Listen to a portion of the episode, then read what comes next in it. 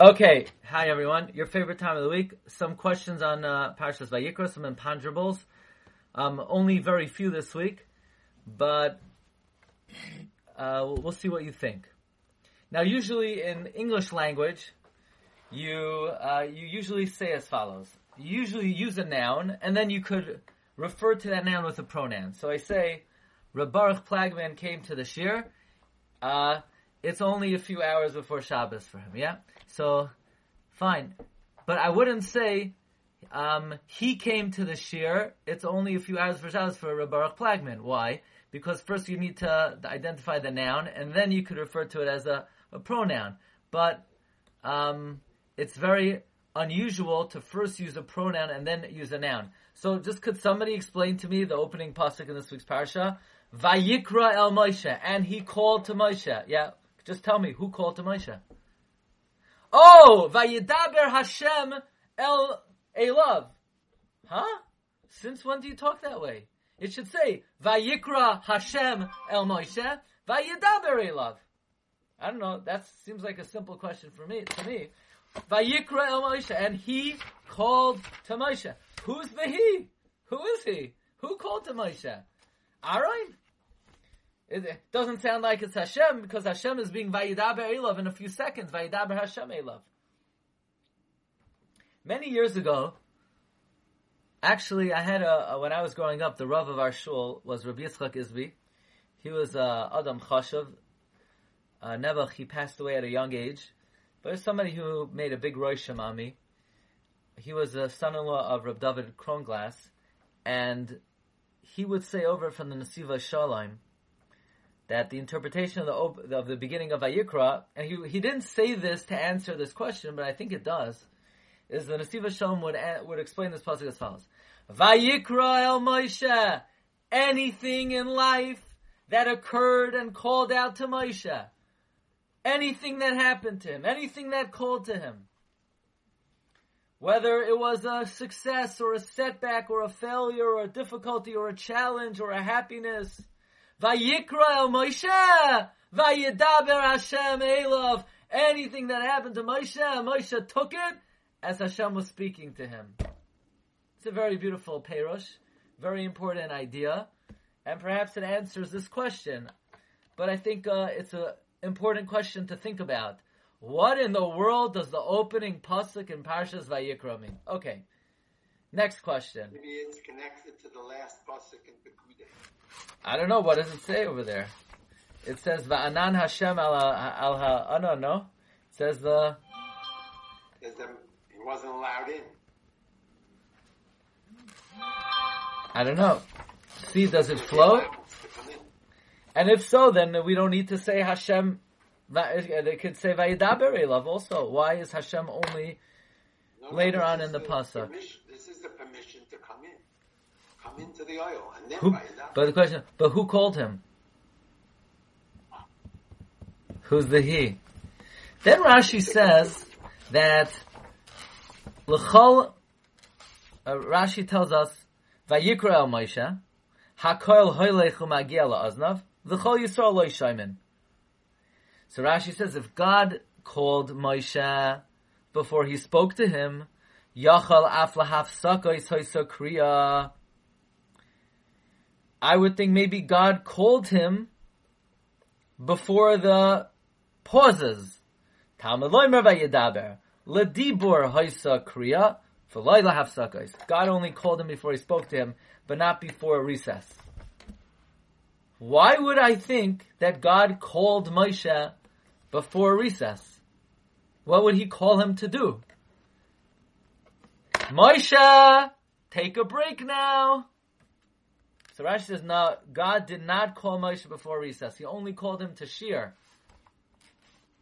So what's the Havamina that Hashem called Moshe for recess? Actually, come to think of it, maybe you would say that Hashem made an official announcement. Okay, it's recess now. And uh, the chiddush is no. God only let him know. The bell only rang. So it sounds like Rashi saying the bell only rang for shiur. The bell didn't ring when shiur was over. When shiur was over, the shiur just stopped, but the bell didn't ring. So now we could ask, why didn't the bell ring? Why didn't the bell ring for recess? I guess perhaps, you know, the Gemara says you should always be from among those who call that the shir is coming and not be among those who let everyone know that the shir is over.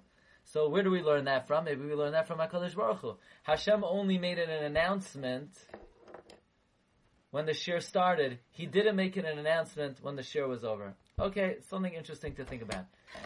And then I would like I would have liked more time to uh, ponder this, but I think uh, think about this over Shabbos.